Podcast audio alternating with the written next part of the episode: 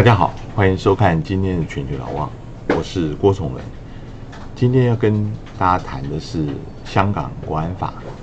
香港国安法到目前已经制定超过七十二小时了，很多人都在谈它是怎么样子蛮横，怎么样不符合中英联合声明，怎么样不符合一国两制，呃，对香港现在的普通法的法治有多大的一个强害？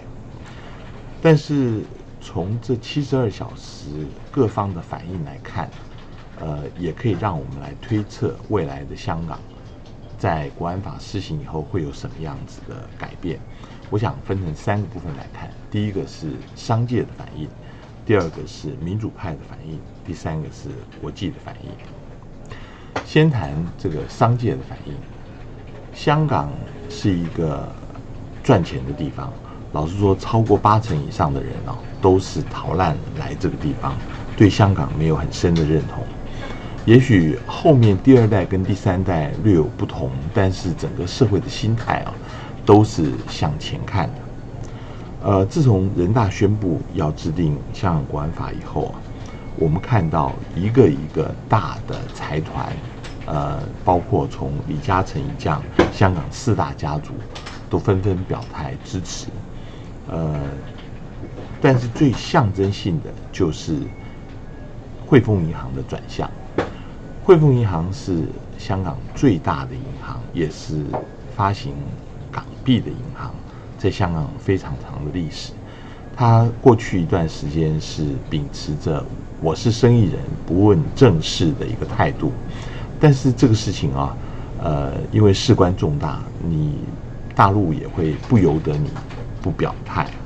尤其是呃前特首梁振英，在五月二十九号，他发文呃敲打，呃敲打汇丰，说在政治问题上，这家自称英资的银行，万万不能够一边赚中国的钱，一边跟着西方国家做损害中国主权、尊严跟人民感情的事。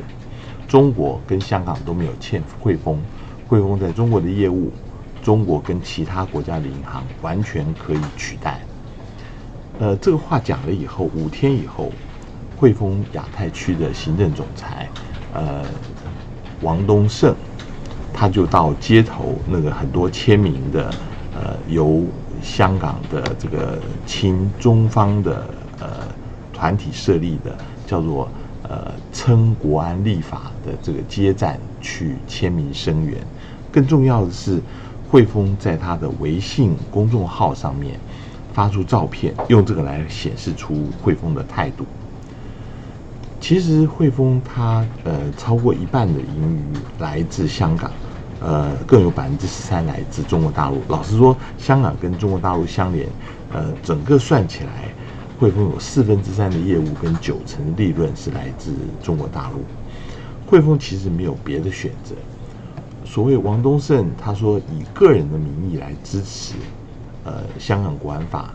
老实说，这个呃，汇丰是说事先没有征询董事会的意见，这个是在卸责。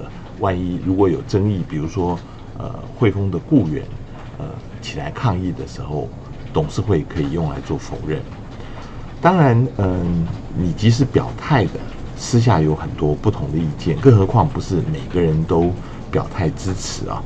美国商会的一项调查，呃，就显示有百分之四十的商人呢，呃，表示因为这个国安法，他们会考虑把业务要迁移。尤其是香港最有名的是有很多避险基金基金，这些避险基金是香港之所以成为亚太金融中心的招牌。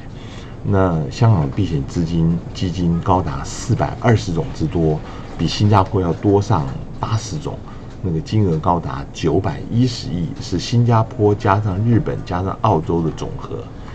嗯，这些避险基金的经理人其实他们担心香港国安法施行以后，资讯不再自流，呃，自由，资金会被限制流动，甚至他们的签证在香港的工作都可能会拿不到。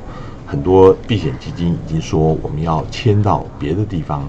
譬如说转到新加坡，呃，或者是转到别的地方去，商界的反应，呃，本来就是北京最关心的一块。呃，过去的几个月当中啊，呃，大陆一直开始把很多资金开始丢到香港去，呃，包括呃中国的蓝筹股的公司在香港呃发行新股或在香港上市，那。本来，呃，中国企业在香港上市，就是因为美国现在证管机构对于呃这公司的会计有更严格的要求啊，让很多公司从华尔街开始移到香港来上市。他们回香港以后，钱也会跟着回来。呃，明年估计有近呃六千亿的美金资金会流入香港。我们也看到，像阿里巴巴，像。呃，抖音的母公司呃，字节跳动最近都呃在香港租了很大的面积的新办公室。呃，中国的这个保险业的巨头平安公司也呃花下五十四亿美金买了这个九龙高铁站上面的那个新建的那个大楼。这些房地产的交易也相当于中国企业给香港呃的未来做背书。北京。企图经过呃操纵股市跟房市啊，让工商界相信未来几年香港仍然是一个呃可以赚钱、利润非常丰厚的地方，甚至呃有商界领袖啊认为新国安法这个有助于警方啊能够呃镇压未来这些暴力抗争事件，稳定香港，增强香港作为这个商业枢纽的地位。商界的态度其实最明显的指标是恒生指数，在人大公布了说要实施香港国安法之后，股市出现了五年来最大的恐慌性卖压。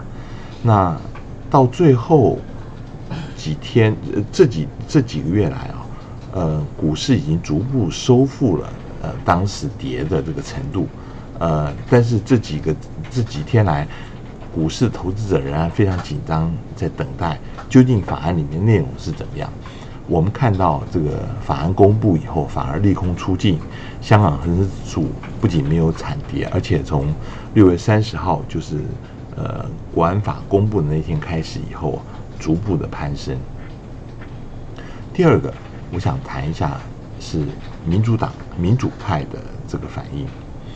呃，现在目前对他们来讲是大难当头。民主派的反应可以用四散分逃啊来形容，其实这也没有什么好苛责的。以现在国安法它明定的四四项刑责，包括分裂国家、颠覆国家政权、恐怖活动跟外部势力干预，最高刑责可以终身监禁，这是非常严重的重罪。呃，去年香港在修例风波的时候，大陆的官媒就曾经把这。四个人，呃，定名为“霍港四人帮”，包括呃一传媒的主席黎智英，呃大律师李柱铭、陈方安生，呃还有支联会的主席何俊仁。那去年四月中旬，呃，香港警方也抓了一些人，虽然他们后来呃获得保释，但是这里面也包括了黎智英、李柱铭，呃这些人，这是作为一个警告。我们看到国安法颁布以后啊，呃，这些人分别做出一些趋吉避凶的言行，比如说，民主党的呃主席前主席著名，他在接受《纽约时报》的访问的时候，他就批评这些呃勇武派要提倡蓝草这些人，他们是一无所知，说自己始终如一，是坚持一国两制的，呃，被这个香港的民主派。视为精神领袖的前政务司司长陈方安生，他也宣布，呃，因为家庭原因退出政坛，并且说啊，这些年轻人对前途希望他们能够保持希望，以守法跟和平的方式继续守护这个城市的核心价值。黎智英是唯一的一个在国安法实施以后仍然上街的著名的民主派人士。但是黎智英从五月开始就申请要离开香港，要出境，到现在已经三次遭遭到驳回了。呃，他虽然呼吁国际要支持香港民主，但是也坚持自己是反对港独，始终如一。我们看到年轻的一派啊，黄之锋，呃，黄之锋他是呃香港众志的秘书长，他在国安法实施前，他呃表示说忧心自己的性命安危，宣布辞去呃这个秘书长职位，呃跟他一起辞掉这个香港众志，还有罗冠聪呃跟周庭，尤其是我们看到是罗冠聪，呃美国的众议院外交委员会。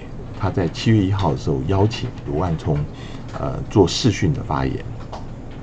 这个在国安法呃的规定里面，有可能会被适用于勾结外国势力。但是我们后来才知道，罗万聪当时不是在香港跟美国连线，他已经老早离境了。呃，究竟去哪里，没有人知道。那还有其他的呃宣称港独的组织，像香港民族阵线。他六月三十号也宣布解散香港本部，然后遣散所有的香港地区的成员，并且说他仍然会继续活动，但是所有的相关活动要由台北跟英国的海外分部来接手。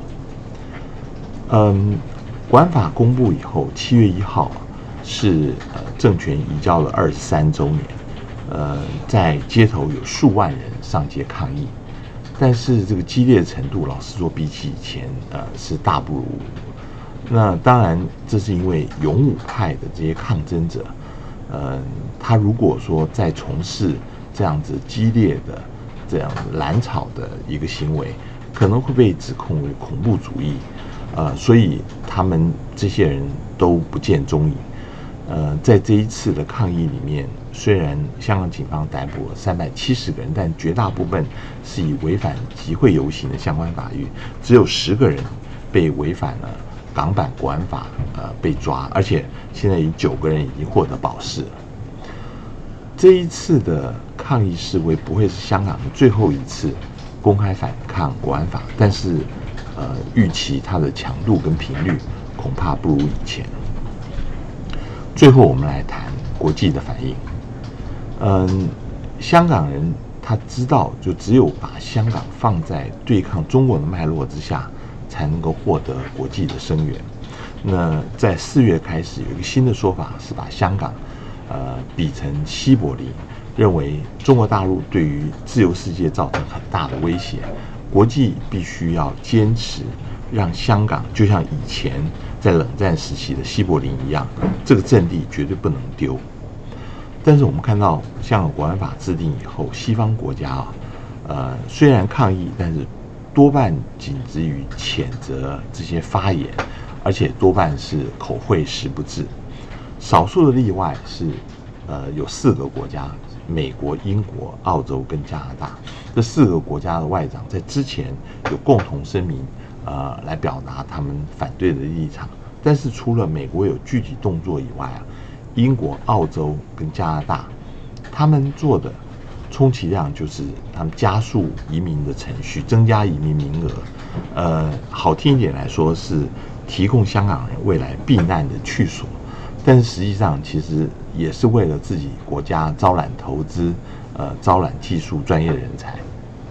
非得要表态不可的是美国。呃，在香港国安法公布之前，美国商务部长罗斯就声明了，暂时给暂时要停止呃过去给香港的呃这个特殊单独的经贸特殊待遇。那国务卿庞佩欧还宣布禁止军用或者是军民两用的设备出口到香港。但是这个是不是意味着？呃，美国会因为香港对中国摊牌呢？呃，我觉得这个倒是未必。而且，呃，如果是呃这个摊牌的话啊，嗯，这个对于美中关系影响非常的大。嗯，我觉得，嗯，双方正在半个月以前就已经达成了某个程度的。妥协为什么要妥协？因为如果是互相猜忌的话，非常有可能会做出误判，并不符合彼此的利益。所以我们看到六月十六号在夏威夷，庞佩欧跟呃中共外事领导小组的办公室主任杨洁篪就有一个会晤，这是双方摸底的呃一个过程。到目前为止，会晤的详情，呃，我们不知道。只有《华尔街日报》报道说，在闭门会议上，杨洁篪强调，双方必须合作，而且暗示，如果美国在香港以及台湾，呃，这些敏感的问题上面，呃，对于中国大陆继续施压的话，跨越红线的话，会危及到美中的第一阶段贸易协议。那这样子的话。中方不会按照协议继续的大幅采购美国的农产品。呃，我们知道这个协议是在今年一月签署的，一直到六月为止啊，呃，中方仍然遵守这个协议。按照美国农农业部的这个资料，四月的时候，呃，中国从美国进口的大豆是三月的两倍多，这是一直在增加当中。美国的贸易代表赖海泽跟财财政部长米鲁琴都承认，中国仍然继续的努力遵守并且兑现呃这个协议的条款。但是也有美国的贸易鹰派，像呃白宫的贸易顾问呃纳瓦罗，他很悲观的认为说协议已经完了。纳瓦罗这话一出来以后，引发美股大跌啊！川普马上当天立即推文就强调说。美中的呃第一阶段的协议仍然完好无损。纳瓦罗随后也在要求压力之下，这个发表澄清否认的声明。这个这一段插曲可以显示啊，其实川普非常重视这个协议。这个协议不是因为他以这个协议为荣，而是他心里面清楚啊，呃，目前在疫情、经济跟种族呃。紧张的这三重打击之下，他现在目前要连任机会越来越小，只有靠中国履行协议、增购农产品，他才能够呃有连任的希望。所以这反证了，其实杨洁篪在夏威夷的威胁是有用的。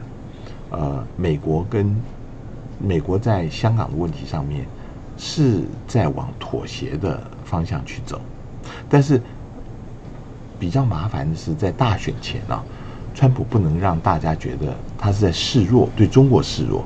呃，在国安法发布之后，呃，拜登已经开始谴责说，川普对中国的态度过于软弱。拜登还说，他如果是当选的话，会比川普更加强硬。所以，嗯，现在川普对于香港国安法的反应啊，必须要有，但是又不能觉得大陆。感觉到美国是玩真的，所以这是最难的部分。我们呃还需要相当时候才能够知道，呃，商务部跟国务卿讲出来的话是不是真的认真的？呃，有些人是说商务部的声明只说暂停，这跟取消不一样。而且，庞佩欧的那个所谓禁止军用品啊，到目前为止，美国。其实仅仅只有一百六十一百四十亿四十万美金，在去年进呃出口到香港，所以这个东西只是象征性的一个一个数数量而已。真正的变数会在美国国会，美国参众两院在这两天已经通过了呃香港自治法案，授权美国制裁跟推动国安法有关呃的中国官员呃任何的。金融往来，呃，不能够跟这些相呃这些银行来做。就是如果这些银行跟这些中国官员有金融往来，会被制裁的。现在目前已经送到呃白宫，交给川普来批准。这个是最严厉的制裁，也是考验呃这个川普是不是敢真正来呃对中国强硬的一个试金石。嗯，我们知道这个像前述的那个汇丰。他现在，呃，希望能够两边能够都能够得利，但是这会让汇丰啊，呃，处于一个非常尴尬的一个局面。如果说，呃，他继续的跟中国往来，很可能会被美国遭受到制裁，那个时候会变成两边不是人，是一个大灾难。不过回过来，我们从前面可以看到，呃，商界其实老实说是私下是支持这个国安法的。民主派当然是抗议，但是目前，呃，有形的抗议越来越难了。那这些本来就是都是在北京的算计之中。更重要的是国际的反应。美国是不是口惠实不至，雷声大雨点小，外界都在看。呃，香港人也许很悲愤，呃，但是香港作为西柏林啊，可能老早已经注定，最终还是由国际现实来决定它的命运。有人说，我们所知道的香港已死，香港只是会变成另外一个中国城市。呃，也许这是大家都必须要学着接受的事实。今天谢谢您的收看，我们下次见。